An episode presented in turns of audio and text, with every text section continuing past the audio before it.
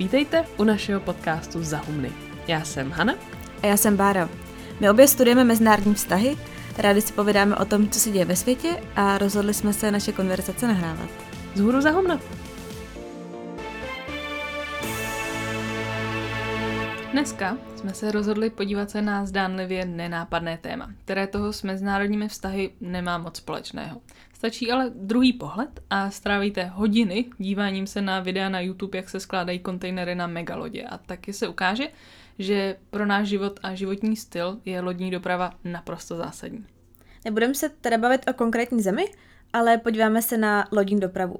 A na to, jak se tahle asi trochu přehlížená, ale zároveň klíčová složka mezinárodního obchodu projevuje v mezinárodních vztazích. Z našeho pohledu, z pohledu České republiky, jakožto vnitrozemského státu, to může znít trochu mimo, ale jak uvidíme, týká se to na 100% i nás, protože naprostá většina světového obchodu se uskutečňuje po moři. A náš úplně každodenní život je tak do velké míry ovlivněný tím, jak hladce světový obchod a ty námořní trasy, po kterých probíhá, funguje. A zároveň je to tak trochu připomenutí toho, že geografie, tedy to, jak náš svět fyzicky vypadá, jak je fyzicky poskládaný, hraje pořád obrovskou roli. Ono se na to občas může asi zapomínat, že jsou letadla, máme internet a fyzická vzdálenost a geografie se může zdát jako trochu irrelevantní. Když ale potřebujete někam poslat bednu banánů nebo tanker ropy, tak najednou je vaše přemýšlení definované tím, jak a kudy to bude nejrychlejší a nejlevnější. Námořní trasy jsou tak skvělý příklad tématu, kde se navzájem propojuje geografie a politika a vzniká tak disciplína, která se říká geopolitika. V tomhle dílu se teda pokusíme schrnout, co a kam a proč po mořích a oceánech vlastně pluje a nějak obecněji, jak geografie souvisí s politikou a pak taky vezmeme pár konkrétních příkladů toho, jak se to dnes podepisuje a nejspíš v budoucnosti podepíše na mezinárodních vztazích.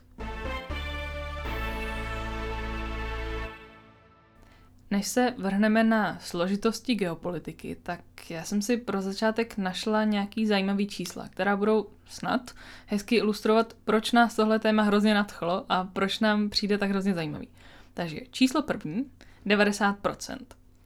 Co se do objemu zboží týče, tak 90% všech světových pohybů surovin a zboží se uskutečňuje po moři. Vlastně v době, kdy se bavíme o tom, jak náš celkový životní styl dopadá na přírodu a na to, jak se k nám vlastně suroviny, jídlo a všechny věci dostávají, tak tohle je jako zásadní vědět. Tak číslo druhé, 6 a 12 metrů na délku, 2,5 metru na výšku. Tohle jsou rozměry, které bez přehánění změnily svět. Obecně se používají spíše rozměry 20 až 40 stop a jsou to rozměry dvou typů kontejnerů, v kterých se veškeré zboží a potraviny převážejí. A tenhle vynález způsobil úplnou revoluci v mezinárodním obchodě. Číslo třetí, šesté místo na světě. Kdyby lodní průmysl byl stát, tak by měl šesté nejvyšší emise na světě, srovnatelné s Německem. A ještě jinak řečeno, v roce 2013 mělo 15 největších lodí emise jako všechny auta, co po světě jezdí. Tohle ekologické hledisko má samozřejmě několik úhlů pohledu. Jedno z nich je to, že palivo, které se používá, je podle novinářky Rose George, která o lodní dopravě napsala celou fascinující knížku, tak to palivo je kvalitou jenom o trochu lepší než asfalt. V lodích se často pálí odpad z rafinérií a tím pádem to není zrovna ekologický. Ale ten druhý úhel pohledu je právě ten, že na překonání stejné vzdálenosti má lodní doprava jen tisícinu emisí v porovnání s letadlovou a desetinu emisí kamionové dopravy. Ale zase třetí úhel pohledu teoreticky, jelikož je to už zmíněných 90% veškeré přepravy, tak vlastně jako pod čarou lodě vypustějí eh, stejně emisí co letadla. Tak, číslo čtvrté, 10 až 20 členů posádky. Kromě toho, že pro lodě nemusíte stavět silnice ani koleje a drahá je hlavně infrastruktura v přístavech, tak na jednu loď potřebujete zaměstnat v průměru jen 10 až 20 členů posádky, což je další důvod, proč je doprava po moři tak hrozně levná. A poslední číslo páté, 12 a 200 námořních mil. Pohyb po mořích a oceánech se řídí námořním právem. A toho je doopravdy třeba, protože moře jsou velmi strategická záležitost. Jsou v něm uloženy suroviny a dá se z něj získávat energie, ať už turbínami nebo pomocí větru. Rybolov je taky velký biznis a pak samozřejmě přeprava, o které se bavíme. Státy se tak logicky snaží si pro sebe nárokovat co největší mořské území. A klíčových je právě těch 12 námořních mil, což převedeno je asi 19 kilometrů, který vlastně od břehu vymezují takzvané teritoriální vody, což je kus moře pod kontrolou státu, ke kterému patří, a ten stát taky může kontrolovat dopravu v rámci těch 12 mil. A těch 200 námořních mil, opět převedeno asi 370 km, od břehu je pak výhradní nebo takzvaná exkluzivní ekonomická zóna. To se počítá od jakýkoliv pevniny nebo i od nejmenších ostrovů a daný stát tady může těžit nerostní bohatství, lovit ryby nebo regulovat například znečištění. Co ale nemůže, je omezovat plavbu ostatních lodí. A co je dál za těmihle 200 mílemi, tak to je volný moře, který už patří všem. A z těchto čísel vyplývá zhruba následující. Za prvé, po moři probíhá pohyb většiny věcí, které se přepravují z místa na místo a je daleko významnější, než se zdá a rozhodně nejvýznamnější ze všech druhů přepravy čehokoliv. Celkem mají všechny státy něco přes 94 tisíc lodí, pod čímž já si teda upřímně nic moc nepředstavím, ale je to každopádně hodně. A je jich hodně i proto, že je to neskutečně levná záležitost. Třeba můj oblíbený příklad, Skotsko posílá tresky, které uloví u svých břehů na vykoštění 10 000 mil do Číny a doveze si je zpátky, aby se tam prodávaly, místo aby je vykostili na místě. Tak levná ta lodní přeprava je. A k tomu se jako samozřejmě přidává levná čínská pracovní síla. Za druhý, eh, ten vynález kontejneru je jeden asi z nejignorovanějších vynálezů na světě vůbec. Přitom naprosto změnil světový obchod tak zásadně, že akademici dokonce používají pojem kontejnerizace. V roce 1956 poprvé vyjela loď naložená kontejnery se zbožím, zatímco předtím se všechno zboží nosilo a nakládalo jednotlivě z kamionů. Naložit zboží tehdy trval týden a teď je to méně než den nebo několik hodin. A je pozoruhodný, že je to taky jedna z mála věcí, na který se fakt shodl celý svět. Jakože máme různé zásuvky, jezdíme po opačných stranách silnice, ale celý svět používá jeden typ kontejnerů. A i díky tomu vlastně tenhle způsob přepravy s nadsázkou řečeno umožnil globalizaci. Protože najednou se dalo cokoliv kamkoliv po moři poslat. A podle jedné studie ekonomové spočítali, že používání kontejneru přispělo k rozmachu mezinárodního obchodu víc, než škrtání všech cel a tarifů dohromady. A kdo se tak dneska diví, proč je všechno v úzovkách made in China, tak tohle je jeden z důvodů. Lodní doprava je dnes nejefektivnější. Zase v kombinaci s levnou pracovní sílou eh, v Asii je prostě výhodnější poslat zboží přes půlku světa na lodi, než si to vyrábět doma. Pro úplnost musím ještě dodat, že kromě kontejnerů brázdní vody i tankery a lodě s jednodruhovým nákladem, jako třeba písek nebo rýže, takže celá loď je vlastně jeden takový velký kontejner. A za třetí, lodní doprava není jen o tom, že převážím banány a ropu.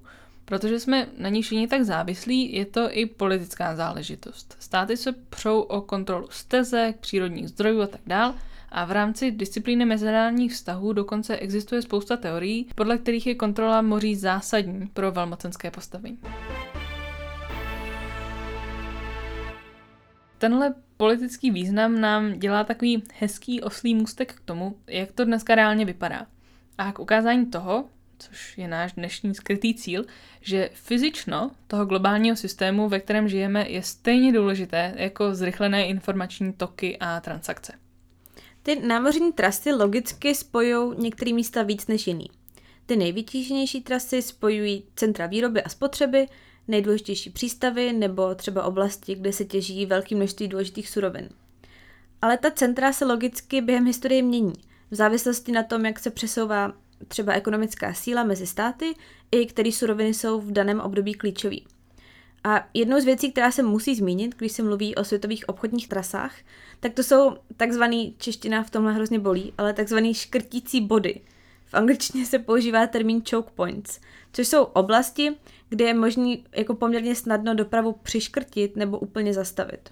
A v rámci námořních tras jde o různé kanály nebo průplavy spojující různá moře, tedy místa, která jsou velmi úzká a doprava se tam koncentruje a lodi musí třeba i čekat, aby vůbec mohli, mohli proplout. Právě kvůli geografii těchto bodů, to, že jsou tak úzký, jde o strategicky citlivý území, protože, jak jsme řekli, není vůbec složitý ten bod, tak říkajíc, ucpat a ochromit světový obchod. A různé studie tak varují, že pokud se ucpe byt jen jeden, tenhle škrtící bod na světě, tak to povede k nárůstu světových cen energií, jídla a k všem možným kalamitám. Obecně se tak ukazuje, že stejně jako vám může spadnout internet a tím pádem se zastavit výměna informací, tak může spadnout i fyzická doprava, výměna surovin a zboží.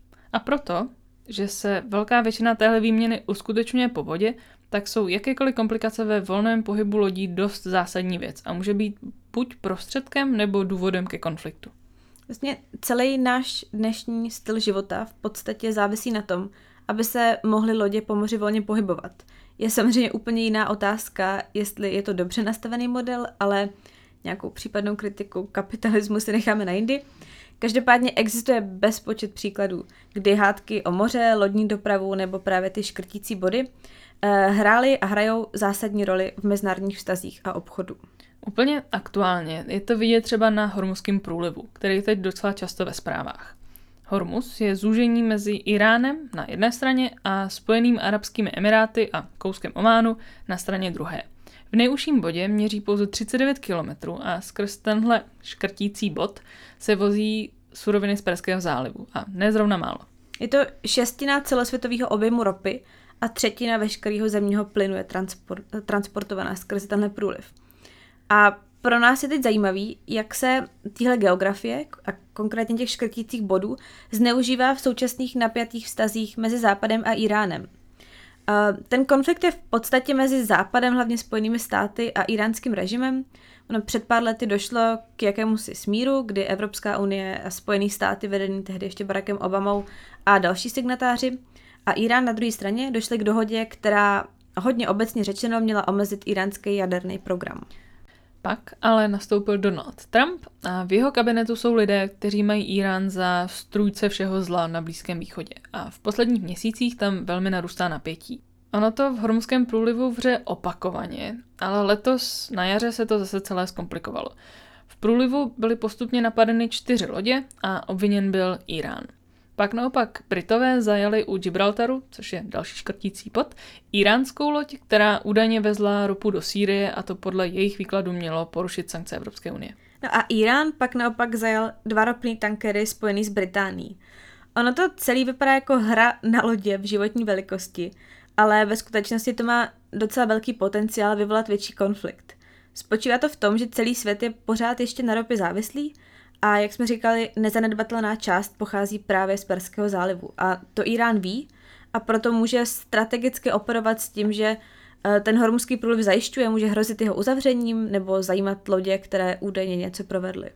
A tak tady země, které spolu mají zásadní problém, řeší svůj konflikt v tomhle případě ne válkou, ale přes lodní dopravu. A tak se tady vlastně manifestuje konflikt. Tak geografie toho prostoru v kombinaci s tím, jak jsme závislí na dovozu po moři, dává příležitost k tomu, aby se ten konflikt projevil. Tak eh, to, jak víceméně daná geografie dává prostor konfliktům, což je třeba případ toho hormuzského průlivu, tak to je jedna věc. Ale pak je tu třeba i aktivní využívání toho, jak je nastavený to námořní právo a taky hádky o to, co komu vlastně patří. A jedním takovým příkladem toho, kde probíhá takový neutuchající spor, je jeho Čínské moře. Tudy projede třetina veškerého obchodu. A když si vzpomeneme, že 90% světového obchodu jde po moři, tak je to vlastně skoro třetina světového obchodu. A jde tam ale i o rybaření a jak jinak o ropu. Čili opět, je to obrovsky významná věc. A v jeho Čínském moři je spousta malých ostrovků, nebo spíš třeba takových jako korálů, čouhajících z moře, který ale teoreticky rozšiřují teritoriální vody a právě tu exkluzivní ekonomickou zónu. A o to, komu patří, o to se dodnes vedou veliký spory v té oblasti. Záleží na tom, jestli jste Brunei, Čína, Tajvan, Malajzie, Indonésie, Filipíny nebo Větnam. Každý si v té oblasti něco nárokuje a ideálně si samozřejmě nárokuje ten stejný ostrov. Navíc se Čína jala stavět ostrovky uměle, aby dosáhla stejného cíle. Fungují tam nějaké dohody o společném výzkumu možnosti těžby, řešení ale prozatím žádné není. Důležité je to, že na rozdíl od Hormuzu, který je využíván hlavně jako prostředek v konfliktu, tady jde o to, že lodní přeprava i moře samotné jsou hodně lukrativní záležitost a proto se i v dnešním digitálním světě vynakládají obrovské síly a finanční prostředky na to, využijte ve svůj prospěch. Stejně jako se v průběhu času mění poptávka po surovinách, třeba dřív jsme poptávali uhlí. Nebo třeba otroky. Nebo, to je takový kontroverzní příklad. A dneska zase jedeme na ropě, tak mění se i samotná geografie. A tak nic, co je dnes dané, nemusí být za 50 let důležité. A proto se teď podíváme tak trochu do budoucnosti. Jestli totiž zvládneme přechod na obnovitelné zdroje energie, tak třeba hormuzský průliv úplně ztratí na důležitosti.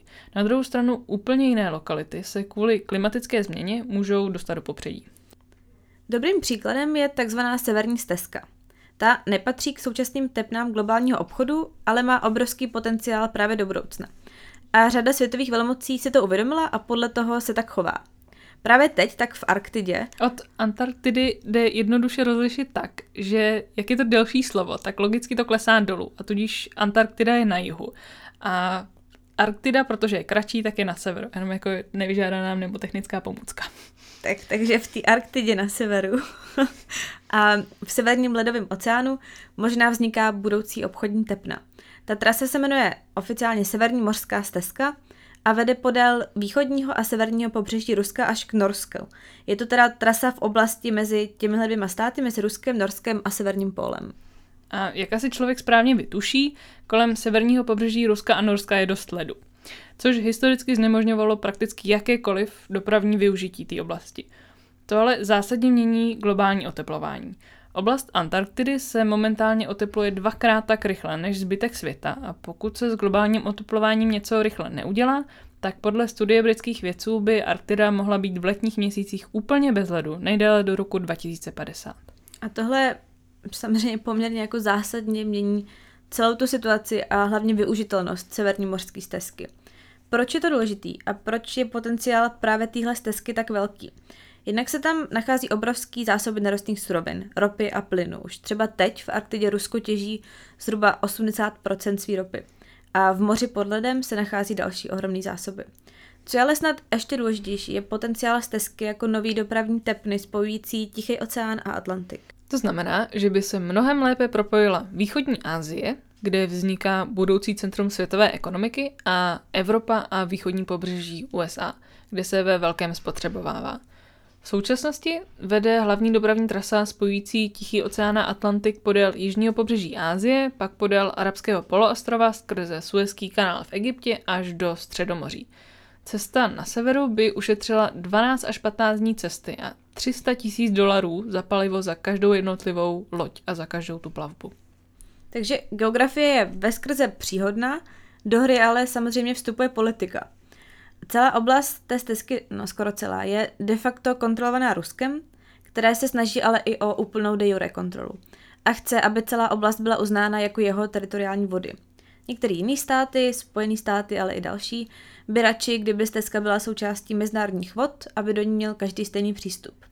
Problém je, že Rusko oblast vnímá jednoznačně jako svoji doménu a dlouhodobě se snaží upevnit v ní svoji vojenskou kontrolu. Žádná jiná země tam není tak aktivní jako právě Rusko. Svojí aktivitou tak trochu navazuje na historickou tradici, kdy expedice k severním ruským břehům prováděl už Petr Veliký a v roce 2007 Rusko symbolicky zapíchlo svoji vlajku na severní pol. Od roku 2013 tam utratil miliardy dolarů za přestavbu vojenských základen na ostrovech podél stezky, za rozmístění raketových systémů, ale i za rozvoj přístavu. V Dubnu Putin uvedl, že desetina všech ruských ekonomických investic je v oblasti Arktidy. A třeba v březnu letošního roku eh, ruský deník Izvestia přinesl zprávu, že Rusko zavádí v oblasti té stezky nová pravidla, podle kterých by Jakákoliv loď měla dopředu avizovat, pokud bude chtít tou oblastí proplout, měla by udat veškerý údaje o své cestě nebo mít na palubě ruského námořního pilota. Samozřejmě zda to ostatní státy budou dodržovat a jak to bude Rusko vymáhat, to, to uvidíme, ale jde minimálně o velmi silný signál. Tohle ruské ambiciozní počínání na severu samozřejmě vzbudilo pozornost dalších států. A vzhledem k tomu, jaký má Rusko náskok, ale většinou spíš tak nějak reagují, než aby byli sami proaktivní. Tak trochu výjimkou je Čína. Pro ní je oblast extrémně zajímavá z obou důvodů, jednak jako zdroj nerostných surovin, po kterých Čína žízní, ale i jako dopravní tepr. To je pro Čínu jakožto exportní ekonomiku, která je závislá na mezinárodním obchodu, samozřejmě extrémně důležité. Že Čína s oblastí docela intenzivně počítá, dokazuje i plán na vybudování tzv. polární hedvábné stezky, který Čína představila v roce 2018. Jak už název napovídá, jedná se o severní obdobu projektu pásu a stezky, který vlastně kopíruje obchodní trasy historické hedvábné stezky. A ta strategie, kterou Čína na severu zatím zvolila, je spolupráce s Ruskem a masivní investice do projektů v okolních zemích. Čína na severu třeba těží plyn společně s ruským Gazpromem, s ruskou společností Gazprom, má výzkumnou stanici na no- norském souostroví Svalbard nebo těží nejrůznější minerály v Grónsku. Ostatní státy dost zaostávají a doteď v podstatě ignorovali potenciál a možné budoucí využití severní cesty. V dubnu letošního roku Spojené státy oznámily, že poprvé za dvě desetiletí objednávají nový ledoborec, který by měl být hotový v roce 2024. Jenom poznámka bokem, Rusko je jediná země na světě, která disponuje flotilou ledoborců na jaderný pohon.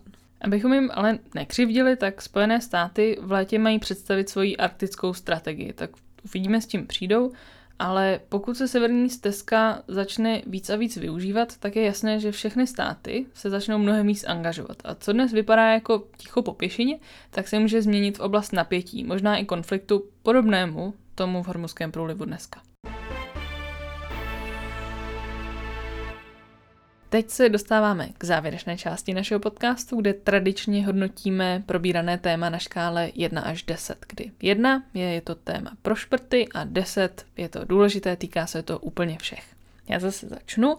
Já dávám 6, protože na jednu stranu nás to ovlivňuje dnes a denně, na druhou stranu je lodní doprava tak složitý systém, že mu vlastně nejsme schopni pořádně porozumět. A já to vlastně mám trošku pocit, jak hrozně těžké bude naše chování a životní styl změnit. Což ale neznamená, že by nás to nějakým způsobem nemělo motivovat a nemělo by to figurovat v našich úvahách. Mě to zajímá hlavně z pohledu přemýšlení nad spotřebou. Jabko z pěnčína bude v supermarketu dražší než banán z Kostariky. Jak je, jak je to možný? A jestli jakoby chcem žít trochu šetrnějc, tak není lepší koupit si o něco dražší jabko, který je dovezený jenom pár kilometrů za Prahou. Jako, asi nemá cenu počítat emise na každý kus ovoce, ale pokud se nad tím aspoň trochu zamyslíme, hlavně jakoby v tomhle případě výrobci a distributoři, tak se třeba nebudou dít věci jako, že tresky cestují do Číny a zase zpátky. Prostě za současné situace, kdy máme nějakou klimatickou katastrofu hrozící, tak by neměla ta cena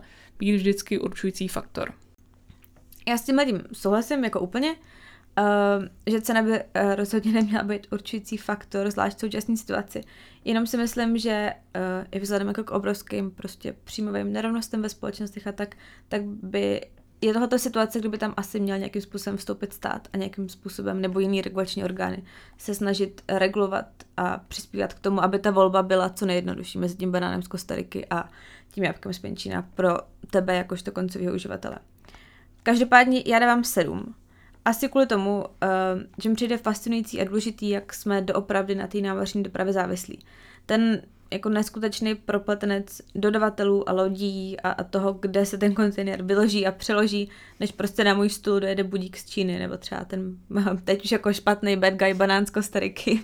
Je jako nějaký připomenutí toho, že náš současný styl života do obrovský míry závisí na tom, co se děje ve světě. A jestli daná loď projede suezkým průplavem, nebo jestli se někde něco prostě v úzovkách přiškrtí. A jako to, že to vůbec funguje, že jsou lidi schopni se kolektivně domluvit nejen na velikosti kontejneru, ale i na tom celém systému, že je tolik přístavů a zboží a že nějakým způsobem má Česká republika uprostřed Evropy i jako na malom městě banán. Každý den je, jako by mně přijde malý zázrak. Jo, jen možná je stejně tak křehký, jak je vyspělej ten zázrak. Ale i ty krize podle mě můžou být někdy dobrý, protože třeba kvůli ropným krizím v 70. letech, kdy najednou byla extrémně drahá ropa a bylo jí málo, tak se začaly vyrábět mnohem úspornější auta. Možná díky tomu nejezdíme všichni ve velkých amerických pick-upech. Jo, z toho si myslím, že jde asi vytáhnout taková floskulní poučka, že nic není daný, ani, ani ta geografie, protože jako jo, tohle zní asi trochu teoreticky, ale my i tu geografii, která se zdá jako neměná, tak vlastně trochu konstruujeme a není to jenom o geografii, ale i o tom propojení s politikou. To je, jako, to je fakt, že na světě je miliarda úžin průplavu a z nějakého důvodu se tě pozornost celého světa upíná k tomu hormuzskému průplavu nebo průlivu.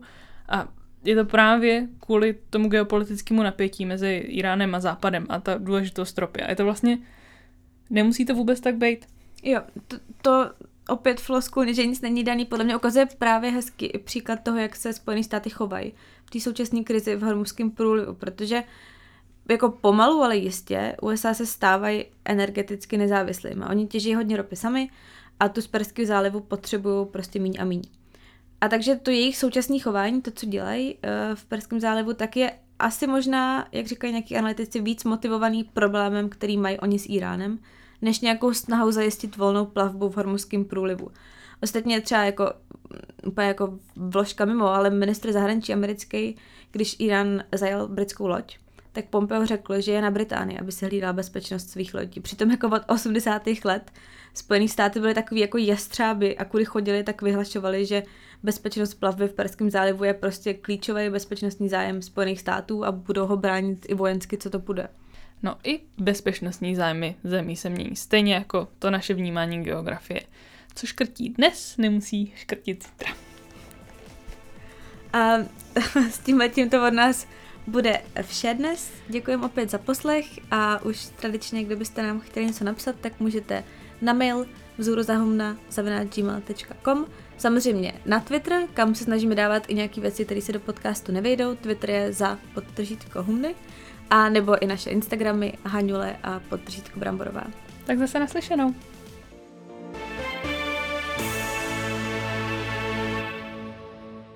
Má to samozřejmě docela velký potenciál vyvolat větší konflikt. A tweet... Tweet? Bože, jak se mohla si myslet, že slovo tkví chci vyslovit někdy.